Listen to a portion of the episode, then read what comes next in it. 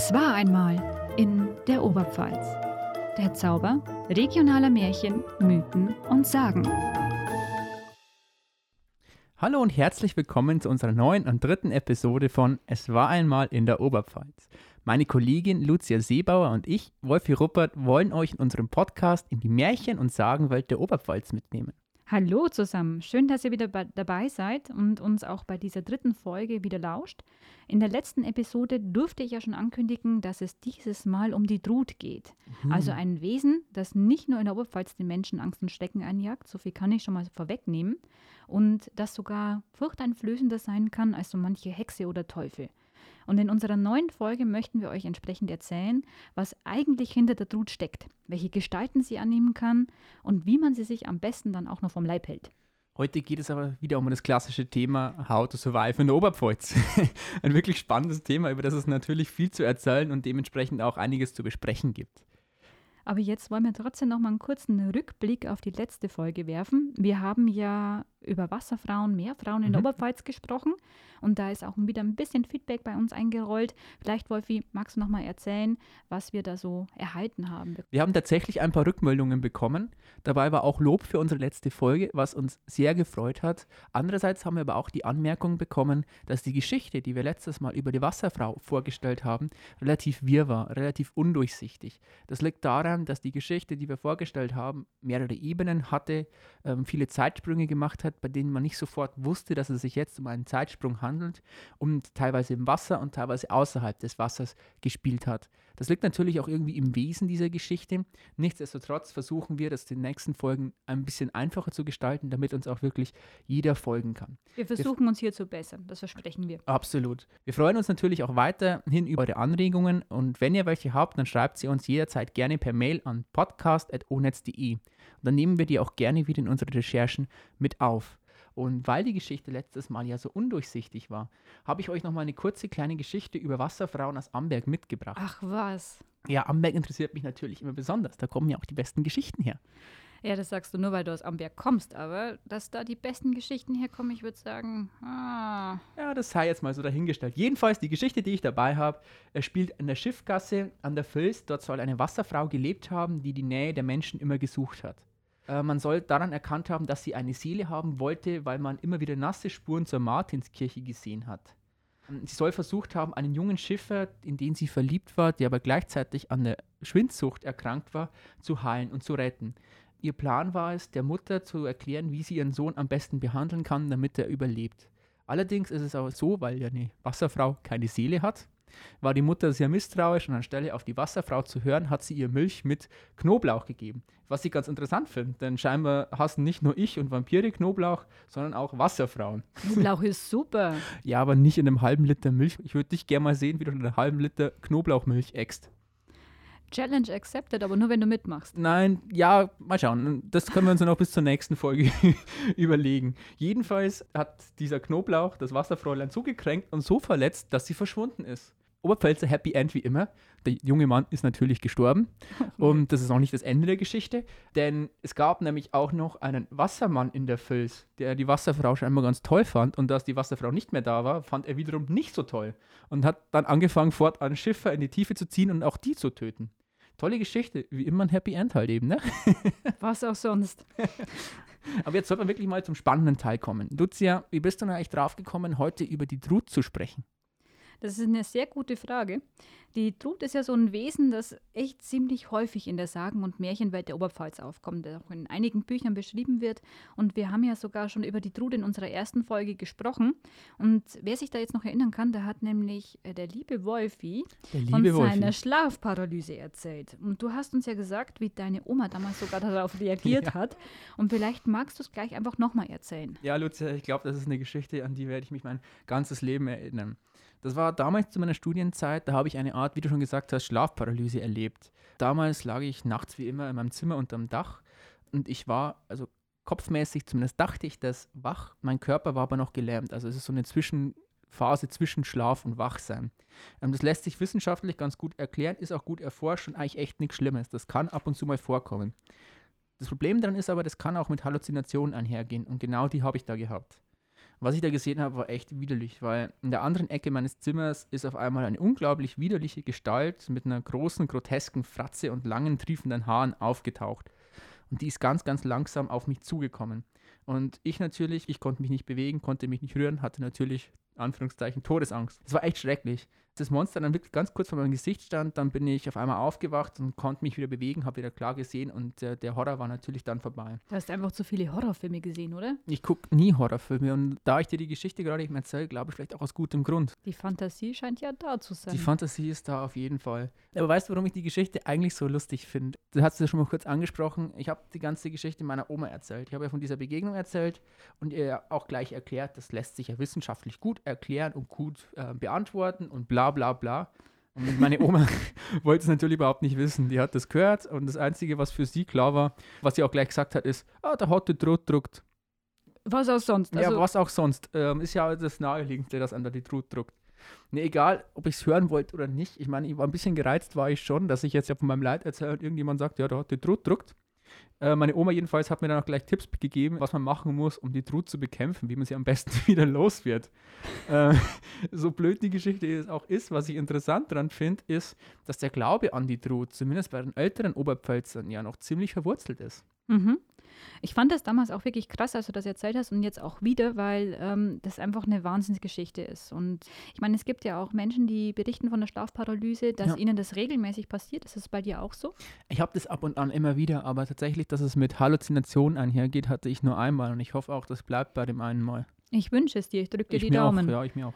Weil ähm, ich stelle mir das wirklich auch wie, wie ein Horrorfilm vor und das ist im Grunde ja auch eine Art Folter, die man da erlebt. Ja. Gerade wenn man sich nicht rühren kann, wenn man keine Luft bekommt und dann sieht man auch noch solche Schreckgespenster vor sich. Weil man versteht ja in der Situation nicht, was gerade passiert. Im Nachhinein ist es natürlich äh, glasklar, was da jetzt los war, aber in der Situation selbst weißt du ja eigentlich nicht, was passiert. Du nimmst das ja für echt hin.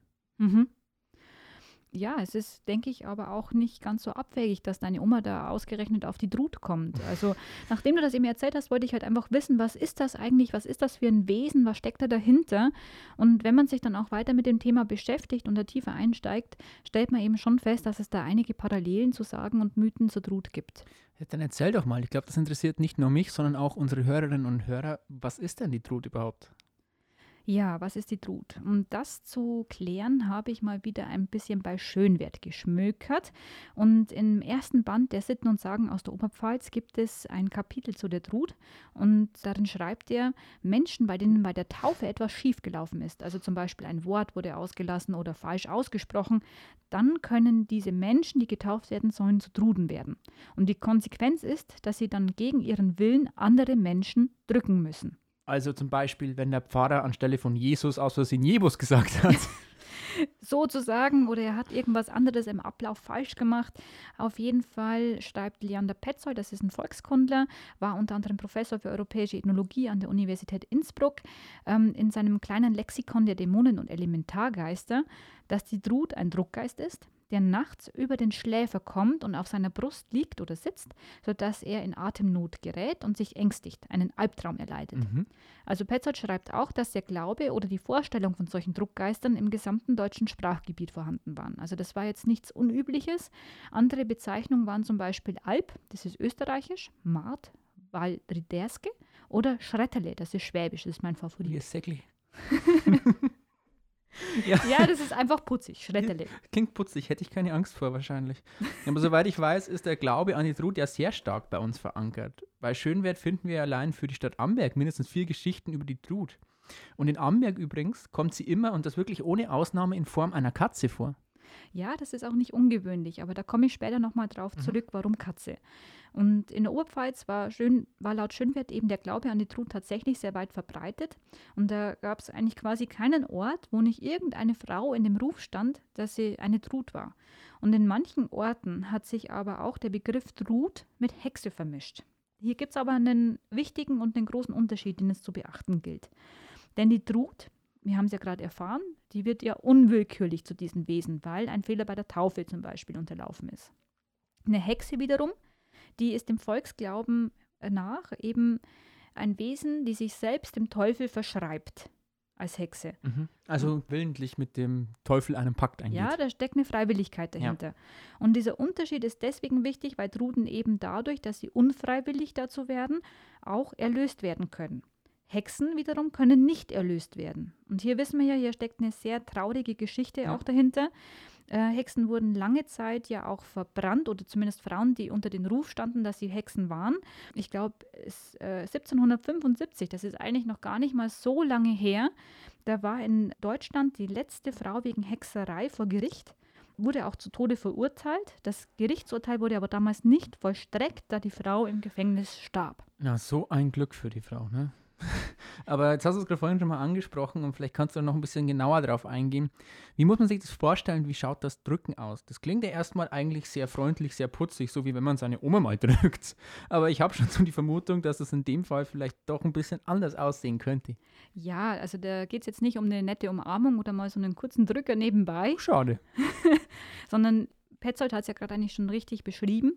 Es geht quasi darum, dass dieser Druckgeist, der kommt in der Nacht, der setzt sich dann oder legt sich dann auf die Brust eines schlafenden Menschen. Mhm. Und in diesem Moment wird diesem Menschen die Luft abgedrückt, sodass er sich nicht mehr bewegen kann, sodass er keine Luft mehr bekommt und ja, quasi starr letztendlich ist. Mhm. Und im Grunde, wenn man jetzt mal sich äh, jetzt wieder zurückerinnert an das, was du erzählt hast von der Schlafparalyse, ist das sehr ähnlich. Ja, Man kann es dann wahrscheinlich damit erklären. Ja, also ich kann mir schon vorstellen, bevor es eben die wissenschaftlichen Erkenntnisse dazu gab, dass es für Menschen einfacher war, solche Erlebnisse dann diesem Aberglauben oder Volksglauben zuzuschreiben. Also das kann durchaus eine Erklärung für diese Menschen gewesen sein, dass man einfach sagt, okay, da war einfach die Trud. Wobei die Vorstellung schon gruselig ist, dass da irgend so ein komisches Wesen auf deiner Brust sitzt und dir die Luft abdrückt und Ich dich dabei das- noch anstaut. Ich finde das total creepy. Ja. Also wenn ich jetzt überlege, ähm, ich kann mich nicht bewegen, das sitzt einfach mitten in der Nacht, wenn du dich eigentlich gar nicht wehren kannst, äh, ein Wesen auf dir drauf oder kommt auch immer wieder, dass sich das über mehrere Nächte dann auch verfolgt. Das ist wirklich Folter pur. Dass das dich quält. Ja, es ist Qual, es ist Folter, es ist, wow, also äh, Wow. ich müsste das jetzt nicht unbedingt erleben. Aber wie gesagt, wir wissen ja jetzt, Druden sind Drückgeister. Sie besitzen die Fähigkeit, allerdings auch ihren Körper zu verlassen. Und auf diese Weise können sie quasi durch Schlüssellöcher oder Fenster schlüpfen. Und zusätzlich können Druden verschiedene Gestalten annehmen. Sie können, also wir haben ja jetzt gerade schon von der Katze Ja. gehört in Amberg, aber es gibt auch noch andere Formen. Zum Beispiel, also die kuriosesten mit, wo ich gefunden habe, war Strohhalm, Federkiel, Besenreißer, Erbsen oder Kröten. Das ist eine tolle Superkraft, wenn man sich in eine Erbse verwandeln kann. Na ja, gut, so eine Erbse ist aber halt etwas, was echt harmlos wirkt, irgendwo klein im Raum liegen kann und unauffällig ist. Ich verfluche dich mit der Kraft der Erbsen. Allerdings ist es auch schnell mit dem Staubsauger weg. Ja. Druten sind im bayerischen Raum vor allem Frauen gewesen. Und die meisten Erzählungen spiegeln dann auch wieder, dass eine Drut von ihrem Fluch weiß. Also der Drut ist es bewusst, dass sie eine Drut ist, aber sie verheimlicht das natürlich vor ihren Mitmenschen. Und soweit ich weiß, ist es ja auch so, dass selbst wenn man die Drut erkennen würde, dürfte man ihn nicht direkt unter die Nase reiben, hey, du blöde Kuh, du bist eine Drut. Richtig, genau, richtig. Weil wenn man das nämlich macht, soweit ich weiß, wird man selber verflucht. Dann geht der Fluch auf einen über. Das ist ja das Letzte, was man dann noch gebrauchen kann, wenn man eh schon von der Drut heimgesucht wird, dann selbst zur Drut wird. Das sollte man unbedingt vermeiden. Übrigens, die männliche Form von der Drut ist eine Bezeichnung, die für mich so richtig schön oberpfälzisch klingt. Weil ähm, die männliche Form der Drut ist einfach der Drudere. Einfach pragmatisch, oberpfälzisch. Drudere. Punkt. Passt schon. Ja, genau. Was mich jetzt aber natürlich auch interessiert, ist, wie man die Drut überhaupt erkennen kann. Weil, wie du ja schon gesagt hast, wird die kaum mit einer Warnweste durchs Dorf laufen und schreien, hey, schaut's mich an, ich bin eine Drut. Nein, nicht unbedingt. Wie gesagt, äh, so eine Drut versucht das ja auch vor den Mitmenschen zu verheimlichen. Schönwert schreibt, dass man sie unter anderem daran erkennen kann, weil sie patschige, breite, plumpe Hände hat. Hey, Lucia, zeig doch mal deine Hände. Hey, Naja, okay. So ganz überzeugt bin ich nicht, aber mach doch mal weiter. ich werde hier ganz schön geärgert. Naja, ein weiteres Erkennungsmerkmal ist unter anderem, dass die Pupille im Auge herunterschaut. Und jetzt, und das finde ich auch ein bisschen diskriminierend, unter den äh, Glauben, welche Frauen Druten sein können, fallen eben auch äh, Damen, deren Augenbrauen über der Nase zusammenwachsen. Frida Kahlo war eine Drut. Unter diesen Umständen könnte man das so sagen. Wäre sie wahrscheinlich darunter gefallen. Da hätte man einfach gesagt, dass sie eine Drut wäre. Druten kommen nur bei Nacht, das haben wir ja jetzt auch schon gehört. Sie können im Dunkeln sehen. Mhm. Und männliche Truderer, die haben Superkräfte. Die können nämlich überall raufklettern, sogar auf Wände. So Aber wie Spider-Man, aber halt bloß mit einem blöden Namen. sie fallen tot um, sobald sie angesprochen Klasse. Äh, Superkräfte, die man sich wünscht. Ja, man hat es nicht einfach. Hey, oh, Und so ein Fun-Fact nebenbei. Eine Trut kann angeblich alles hören, was man über sie redet. Es gibt nur eine einzige Ausnahme, und zwar, wenn man sagt, Trut, Saudreck vor die Ohren.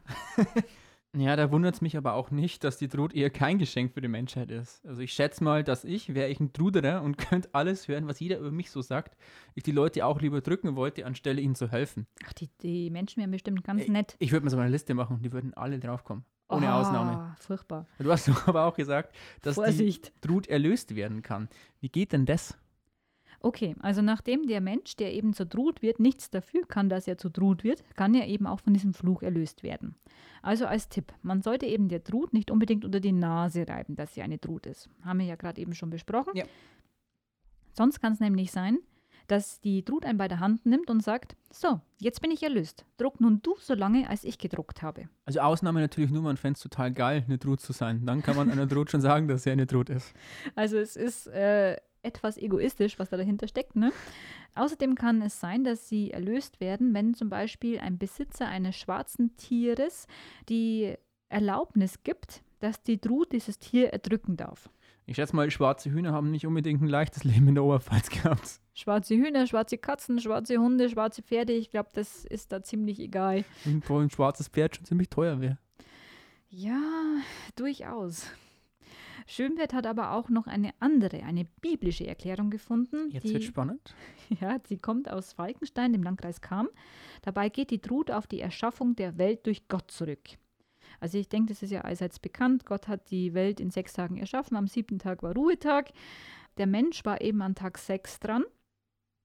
Und demnach sind Truden einfach unvollkommene Menschen. Denn als Gott am sechsten Tag die Menschen erschaffen hat, wurde er mit manchen Menschen einfach nicht ganz fertig. Und diese unvollkommenen Wesen sind dann die Truden. So, Feierabend. Aber du bist doch noch gar nicht fertig. Egal. Einfach, pragmatisch, oberpfälzisch. Oh Mann, es ist eine Arbeitsmoral, ey. Liebe Hörerinnen und Hörer, ihr seid gerade beim Oberpfalz Medien Podcast. Es war einmal in der Oberpfalz mit meiner Kollegin Lucia Seebauer und mir, Wolfi Ruppert. Wir haben gerade ein wirklich spannendes Thema, von dem ihr sicherlich schon mal gehört habt. Wir sprechen nämlich über die Trut und ihren vom Namen her eher plump wirkenden männlichen Gegenpart, dem Trudere. Wir machen eine kurze Werbeunterbrechung und sind dann gleich wieder für euch da. Lasst euch in der Zwischenzeit nicht drücken. Bis gleich.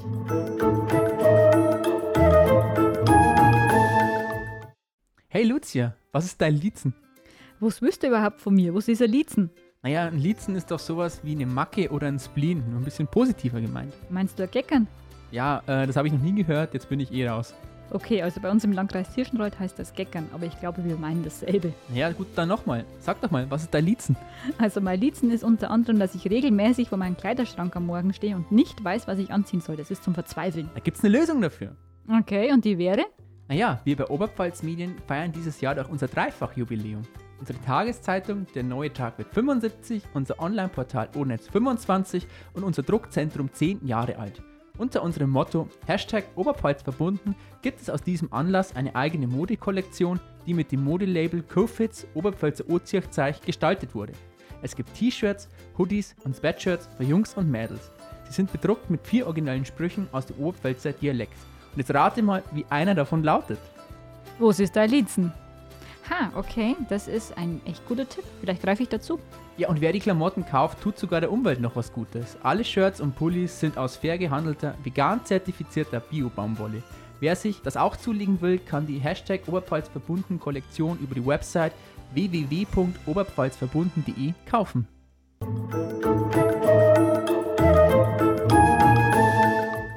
Und wir sind zurück beim Oberpfalz Medien Podcast. Es war einmal in der Oberpfalz mit meiner Kollegin Lucia Seebauer und mir, Wolfi Ruppert. Aber Lucia, jetzt mal Butter bei die Fische. Welche Geschichten über die Trut gibt es denn eigentlich aus der Oberpfalz? Was hast du uns mitgebracht? Ja, jetzt geht's von der Theorie endlich in die Praxis. Über die Trut wurden in der Oberpfalz viele Geschichten erzählt. Und zwar eine ganze Reihe davon hat Schönwert in seinen Sitten und Sagen aus der Oberpfalz im Band 1 festgehalten. Und wie immer reicht uns leider nicht die Zeit, auf alle diese Geschichten einzugehen. Aber unseren Podcast gibt es ja noch länger. Vielleicht kommt da die eine oder andere dann nochmal im Nachgang.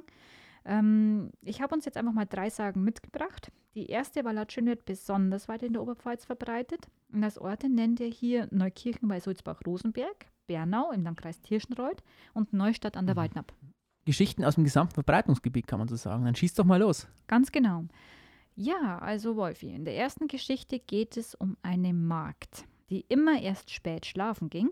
Das ist einem Knecht aufgefallen, der ein wenig in die Magd verliebt war. An einem Abend versteckte sich der Knecht dann heimlich hinter dem Ofen, um die Magd zu belauschen oder zu beobachten. Ah, eine Geschichte also, die heute vor Gericht enden würde, hä? Romantisch. Ja, man weiß jetzt nicht ganz genau, wer hier der Schwerverbrecher ist.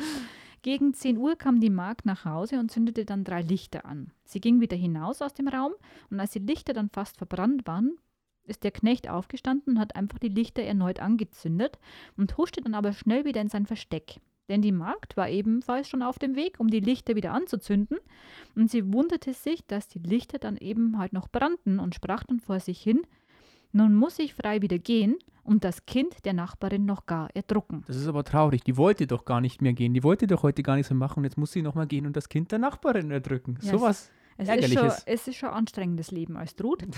der Platz ist dem Knecht heraus, ähm, denn er hat es dann eben auch erkannt, dass es sich hier um eine Drut handelt und er beginnt zu schreien. So bist du die Drut, weil ich dich nur erwischt habe. Die Magd entgegnete, O Herr, vergelt's Gott, will ich nur einmal erlöst sein. Jetzt kannst du zum Kind gehen, du hast dir die Lichter selbst angezündet. Ab diesem Zeitpunkt traf dem Knecht den Fluch. Wir haben ja schon gelernt, man darf einer Drut nie sagen, dass sie eine Drut ist. Viel Nummer eins. Er musste von da an eben dann selber drucken, wurde zum Druderer und hat dann oft zwei oder sogar drei Stunden suchen müssen, bis er eine Person erwischte, die er drucken konnte. Und ja, die meisten Menschen schützen sich vor Druden mit einem Drudenkreuz über der Tür, dem Bett oder dem Spiegel. Das Kind hat keine Chance, das wird so und so erdrückt. Die Magd ist erlöst und der Knecht ist verflucht. Ähm, wunderbare Schönwertsage.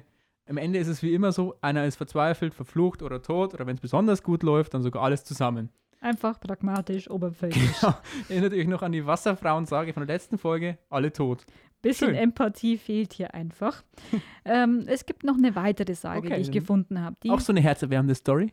Die kommt aber jetzt eigentlich nicht direkt aus der Oberpfalz, sondern aus Oberfranken, aus dem Landkreis Bayreuth, mhm. aus Hetzendorf bei Betzenstein. Ist aber ja nicht so weit weg. Aber auch die hat Schönwert gesammelt, da der Ort ja eben nah an der Oberpfalz liegt. Und äh, die ist auch für mich jetzt mal der, mein persönlicher Favorit, weil die ist unheimlich, kurios und auch witzig, finde ich. Ja, das ist interessant. Dann schieß doch mal los. Also, in Hetzendorf war wohl eine Drut eben unterwegs. Eine Frau hat wahnsinnig unter dieser Drut gelitten. Denn ähm, sie versuchte dann einen Ausweg von dieser Qual zu finden. Und deswegen sagte sie dann eines Nachts zu der Drut: Komm morgen früh um ein Schüsselchen Sauerkraut. Sei mal ehrlich, wärst du auf diese kuriose Idee gekommen? Na klar, das Lockmittel Nummer eins: Sauerkraut. Dicht gefolgt von einer großen Portion rohe Innereien und einem Topf voll Spinat. Ich meine, wer kann da schon widerstehen? Wirklich. Oh, ja, ähm, das wäre jetzt nicht unbedingt äh, mein Favorit fürs Mittagessen. Aber tatsächlich kam dann am nächsten Morgen die alte Nachbarin der Frau, eine Bäuerin, die eigentlich selbst genug Sauerkraut hatte.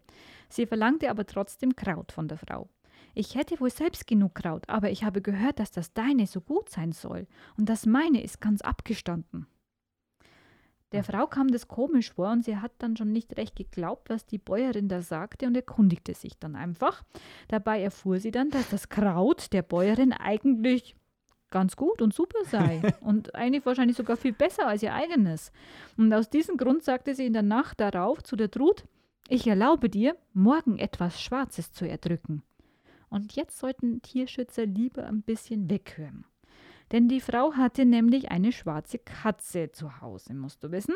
Und weil es wohl hier in das Klischee passt, war die schwarze Katze dann auch noch böse. Okay. Die Frau versuchte sich mit Hilfe der Katze von dem Fluch zu lösen und sie hatte dann gehört, dass man sich von einer Drut eben befreien könnte, wenn man ihr erlaubt, ein schwarzes Tier zu erdrücken. Ja, das ist schon ein Glück, dass die doofe Katze gleichzeitig auch noch so super, super böse ist. Was ist passiert? Ich glaube, ich kann es mir vorstellen. Also in der Nacht lag die Katze dann neben der Frau im Bett, was nicht unheimlich böse klingt, sondern eigentlich eher freundschaftlich. Also meine Katze liegt auch oft neben mir im Bett, aber jeden das seine. Und als die Trut kam, blieb die Frau selbst verschont, aber die Katze begann sich dann eben plötzlich zu wehren. Sie schrie, sie fauchte und kratzte um sich herum, und die Frau wurde ungeduldig und langte dann nach der Katze. Diese sprang aber dann aus dem Bett, und die Frau stand letztendlich auf, machte Licht an und sah schließlich, dass die Katze wirklich viel von ihrem Fell verloren hatte und blutüberströmt war. Aber sie war nicht tot. Mhm, super. Ist ja nochmal gut ausgegangen. ja, zumindest jetzt für die Katze. Sie lebte noch, das arme Tier. Und am Tag darauf ging die Frau dann zu ihrer Nachbarin, der Bäuerin. Diese lag dann noch im Bett und als die Frau in das Schlafzimmer von der Bäuerin kam, mhm. weil man geht ja auch einfach mal so in fremde Schlafzimmer ja, rein. Ja, ich mache das regelmäßig. Ja. Da drehte sich dann die Bäuerin im Bett um und dabei konnte die Frau dann sehen, dass die Brust der Bäuerin blutig und zerkratzt war und damit war eindeutig der Täter identifiziert, denn die Bäuerin war die Trut. Ah ja, klasse. Also man kann die Trut loswerden, indem er einfach erlaubt, eine Katze, eine arme Katze zu quälen. Was gibt es denn noch für Möglichkeiten, um eine Trut abzuwehren? Ja, das ist schon äh, hardcore wieder. Am häufigsten werden Drudenmesser oder Drudenfuß als Abwehrmittel genannt. Eine Möglichkeit, die Schönwert dann nennt, ist ein Messer in eine Tür mit der Schneide nach oben zu mhm. stecken. Mhm. Auf diese Weise soll dann verhindert werden, dass die Drut überhaupt in den Raum kommen kann. Aber es soll auch helfen, Messer oder generell scharfe Gegenstände mit ins Bett unter das Kissen zu legen. Die Spitze sollte dabei aber nach außen zeigen. Die zweite Möglichkeit wäre dann, einen Drudenfuß zu zeichnen. Dabei handelt es sich um ein Pentagramm, das äh, nach Leander Petzold aus fünf geraden Linien eben gebildet wird, von denen jede sich das Zeichen in einem Zug dann ziehen lässt. Mhm. Die Form wird dann auf einen Schwanen- bzw. Vogelfuß der Drude zurückgeführt. Ähm, das ist neu. Das ist neu, aber äh, also wir wissen ja, Druden sind Gestaltwandler, können also dann auch dementsprechend vielleicht die Gestalt von Vögeln annehmen. Und das Zeichen soll dann schon äh, auch bei Steinmetzen im Mittelalter verwendet worden sein.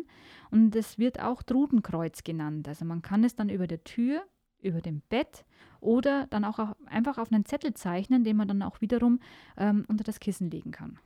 Also ich habe da jetzt gleich ein paar Anmerkungen dazu. Mhm. Zunächst mal das mit dem Messer, das kenne ich auch, das hat mir damals meine Oma erzählt. Und zwar sollte man ein Eichenholz-Nachtkästchen haben, auf das man ein Messer legt. Und wenn die Drut kommt, muss man versuchen, dieses Messer zu greifen und das Messer mit der Spitze in dieses Eichenholz zu rammen, so dass das Messer stehen bleibt. Dann hat man die Drut gebannt, laut meiner Oma. Da muss man im Halbschlaf erstmal da so fähig sein. ja, natürlich. Das zweite ist ähm, dieser Drudenfuß, der dann auf den Vogelfuß zurückgeführt wird. Das finde ich ganz interessant, weil das erinnert mich an Ronja, die Räubertochter. Ich weiß nicht, ob es dir auch was sagt, aber Ronja, die mhm. Räubertochter, da kommen ja auch Druden vor. Mhm. Und die, sind, die sehen aus wie Harpien. Also die, die haben Frauenköpfe und Vogelkörper und fressen Menschen und Kinder. Da passt es dann wieder ja. eigentlich ganz gut dazu. Aber die wichtigste Anmerkung, die ich eigentlich habe, ist, dass ich darauf hinweisen möchte, dass es wahrscheinlich keine besonders gute Lösung ist, mit dem Messer unterm Kopfkissen schlafen zu gehen, wenn man tollpatschig ist. Also ich bin auch relativ tollpatschig. Für mich, glaube ich, könnte das ziemlich böse ausgehen. Ähm, ich sage ja, im Halbschlaf muss man das alles erstmal so hinbekommen. Ja, oder vor allem du legst dich halt einfach ins Messer, dann hast du auch keine Probleme mehr. Aber dann ähm, ist der Spaß auch mit vorbei. Mit der Drut ja. hat es dann halt wenig zu tun. Da gibt es auch eine Geschichte aus Amberg mit der Drut, die da ganz gut passt. Da geht es um einen Soldaten, der Angst hatte, von der Drut gedrückt zu werden. Ähm, und deswegen hat er sich angeblich mit dem Degen vor der Brust aufrecht stehend ins Bett gelegt und ist eingeschlafen. Am nächsten Tag, Überraschung, lag seine Haushälterin tot in einer Blutlache neben dem Bett am Boden. Ähm, also ich stelle jetzt hier mal nur so eine Vermutung auf, aber vielleicht dient die Geschichte mit der Trud auch ab und an dazu, dumme Unfälle von absolut Wahnsinnigen zu vertuschen oder vielleicht auch dazu, einen Mord zu verschleiern vielleicht hat der Soldat einfach keinen Bock mehr gehabt auf seine nervige Haushälterin, hat sie nicht mehr ertragen, sie umgebracht und dann einfach gesagt, hey, die war nicht ruht. Zack, der Käse ist gegessen, die Haushälterin war selber schuld und alle, gut mit Ausnahme der Haushälterin, lebten glücklich bis ans Ende ihrer Tage. Manchmal kann es halt schon echt einfach sein. Einfach, pragmatisch, oberpfälzisch? Ja, so. Ähm, ja, es kann durchaus sein, dass hier die eine oder andere äh, Ausrede gefunden worden ist und die Trud auch einfach als Ausrede benutzt worden ist. Das kann schon durchaus sein. Aber ich habe auch noch eine dritte Sage mhm. mitgebracht, die mir eben beim Lesen ins Auge gestochen ist. Ins Auge gestochen wie ein Messer, das man unter sein Kopfkissen legt. So ungefähr. oh Gott. Ähm, also, aber hier wurde eine noch bessere, eine sehr besondere Methode gefunden, um die Trut abzuwehren. Okay, gespannt, ich bin gespannt. Die Sage spielt diesmal in Estland, also im Landkreis Neustadt-Weiden ab. Dort soll es ein Haus gegeben haben, in dem ein Bett stand. Faszinierend. Dieses Bett wurde regelmäßig von einer Trut heimgesucht. Und zwar, egal wer in dem Bett schlief, wurde von der Trut gequält. Okay. Und ein Typ, der wollte das nicht wirklich glauben, der dachte sich, okay, das probiere ich einfach mal selber aus, was da eigentlich passiert. Und der legte sich dann trotz aller Warnungen eben genau in dieses Bett. Und was muss passieren? Ähm, um sich eben vor der Trut zu schützen, hat er nicht einfach nur ein Messer mitgenommen oder ein Trutenkreuz gezeichnet. Nein, er hat gleich ein geladenes Gewehr mitgenommen ins Bett. Das ist ja gleich noch eine bessere Idee. Und man legt sich mit dem geladenen Gewehr ins Bett. Da kann ja nichts passieren. kann ja nicht schief gehen. Zwei Freunde von ihm haben ihn dann begleitet und ihn dann quasi in dem Raum überwacht. Und auf einmal fing der junge Mann dann an, aber zu stöhnen und zu ächzen, nachdem er eingeschlafen war. Sein ganzes Gesicht wurde blau. Man hat ihm angesehen, dass er Angst hatte, dass er keine Luft mehr bekam. Und seine Freunde, die hatten dann auch Angst um ihn und riefen dann ihn einfach beim Namen, um ihn dann wieder wach zu bekommen. Schließlich sprang der junge Mann dann aber aus dem Bett und zielte mit dem Gewehr durch das Fenster. Okay, überhaupt nicht irre. Ganz verwirrt erzählte er dann seinen Freunden, dass er eine alte Frau mit grauen Haaren gesehen hätte, als er dann aufwachte. Sie sei durch das Fenster gekommen und hockte sich dann auf seine Brust, sodass er keine Luft mehr bekam. Hätten seine Freunde ihn nicht gerufen, wäre er wahrscheinlich erstickt. Mhm. Die Männer, die Männer stellten dann die Füße der Bettlade auf Ziegelsteine. Die Steine legten sie aber in ein Gefäß mit Wasser. Okay. Kuriose Idee. Ab diesem Zeitpunkt herrschte dann nämlich plötzlich Ruhe in der Nacht und das Bett wurde nicht mehr weiter aufgesucht. Mhm. Wie ich schon gesagt habe, die Geschichte ist vollkommen nachvollziehbar und kein bisschen irre. Man hätte einfach das Bett aus dem Haus werfen können, aber das wäre wahrscheinlich zu kompliziert gewesen. Ähm, es hätte bestimmt auch geholfen, wenn sich der Typ, der im Bett schläft, von oben bis unten mit Butter eingeschmiert hätte, dann auf einem Bein hüpfend vor dem Schlafengehen das Lied der Bayern gesungen hätte und eine Axt auf einer Hand balanciert hätte oder so. Mit Logik hat es nicht unbedingt viel zu tun, Ja, aber aber- ich denke, ihr merkt dann ziemlich, dass diese Geschichten letztendlich auch einem Zweck vermutlich gedient haben, nämlich der Unterhaltung. Ich muss sagen, ich finde sie auf jeden Fall sehr unterhaltsam, Das sind sie auf jeden Fall. weil auf die Idee muss man tatsächlich erstmal kommen. Was ich aber auch noch kurz erzählen möchte, ich habe ja schon gesagt, die Trut, die wurde ja nicht nur jetzt im ersten Band in einem Kapitel erwähnt, sondern die wurde dann auch an anderen Stellen mal erwähnt bei Schönwert. Und zwar kommen sie auch öfters mal vor zum Thema Wechselbalg. Und als Wechselbalg wurden Kinder bezeichnet, bei denen man vermutete, dass sie der Mutter durch ein dämonisches Wesen untergeschoben worden sind. Und Wechselbälger zeichneten sich dann durch Hässlichkeit, Unförmigkeit, Unersättlichkeit und dem Zurückbleiben in der Entwicklung aus. Also man Mhm. merkt hier, hier waren oft Kinder gemeint, äh, die letztendlich nicht der Norm der damaligen Gesellschaft entsprochen haben. Wir reden hier letztendlich von Formulierungen, die äh, vor allem im 19. Jahrhundert auch getroffen worden sind. Ähm, da waren Kinder dann letztendlich betroffen, die krank oder auch mit Behinderungen auf die Welt gekommen sind. Da war von Inklusion noch keine Rede, sondern man dachte, hier wären irgendwie Dämonen oder gar Teufel am Werk, was natürlich ganz weit weg von der Realität ist. Und äh, entsprechend wurden Kinder dann leider auch oft getötet, die unter dem Verdacht standen, ein Wechselbalg zu sein. Ein schreckliches, Schi ähm, ein schreckliches Schicksal, das eben auch vor allem auf Unwissenheit beruht hat. Tödliche Unwissenheit in dem Fall. Sehr traurig. Ähm, und der Drut traute man eben auch zu, dass sie die Macht hatte, Kinder zu stehlen. Und Schönwert nennt hier auch einige Dinge, die Frauen tun können, damit ihre Kinder nicht von der Drut getauscht werden. Und die wären? Also sie sind jetzt wieder natürlich äh, unheimlich logisch, deshalb auch unterhaltsam ein bisschen. Und hier gab es auch noch keine äh, Gleichberechtigung zwischen Mann und Frau, denn äh, unter anderem kann ein Kleidungsstück des Mannes helfen, dass Mhm. äh, die Frau unter ihren Kopf äh, ins Bett legt. Das kann zum Beispiel einfach äh, auch das Hemd des Mannes sein, das man sich dann anzieht. Dadurch soll dann das Auge der Trut so geblendet werden, dass die Trut die Mutter nicht erkennt. Aber Männer können trotzdem von der Druck gedrückt werden. Ja, Logik, ja. keine Gleichberechtigung. Andere Möglichkeiten sind dann zum Beispiel, dass man einen Laib Brot nimmt, Gebetsbücher oder eben zwei Messer in die Wiege des Kindes legt. damit die Trud beim Versuch, das Kind zu stehlen, einfach aufgespießt wird. Oder wenn sie das Kind in der Wiege zuvor selbst mit den Messern aufspießt, hat man auch kein Problem mit es der ist Trud. sehr gutgläubig, das Ja. Ganze. Gute Idee. Dabei möchte ich es aber dann auch jetzt belassen. Das war es jetzt auch schon zum Thema Trud. Und ja, ich habe mich gefreut, dass ihr wieder zugehört habt. Ja, liebe Hörerinnen und Hörer, wir sind nun auch schon am Ende unserer dritten Folge angekommen. Vielen Dank, Lucia, dass du uns mit so vielen spannenden Informationen zur Trud versorgt hast. Gerne. Und wir, liebe Hörerinnen und Hörer, würden uns freuen, wenn ihr uns wieder Feedback geben könntet. Wenn ihr Fragen oder Anregungen zu dem habt, was wir heute besprochen haben, dann schreibt uns eine Mail an die Adresse podcast.onetz.de. Und apropos nächste Folge, damit ihr schon mal wisst, was euch das nächste Mal erwartet, habe ich noch einen kleinen Vorgeschmack für euch. Das, worum es geht, ist weiß, steht überall mal rum, macht Autofahrern Angst. Also ich spreche von der weißen Frau, ein Volksglaube, der sich hartnäckig bis heute hält. Mehr möchte ich an der Stelle auch gar nicht verraten. Bleibt neugierig, wir hoffen, ihr seid das nächste Mal auch wieder dabei. Falls euch in der Zwischenzeit die Trud heimsucht, wisst ihr ja, was zu tun ist. Unsere Namen sind Lucia Seebauer und Wolfi Ruppert. Macht's gut! Ciao, bis bald.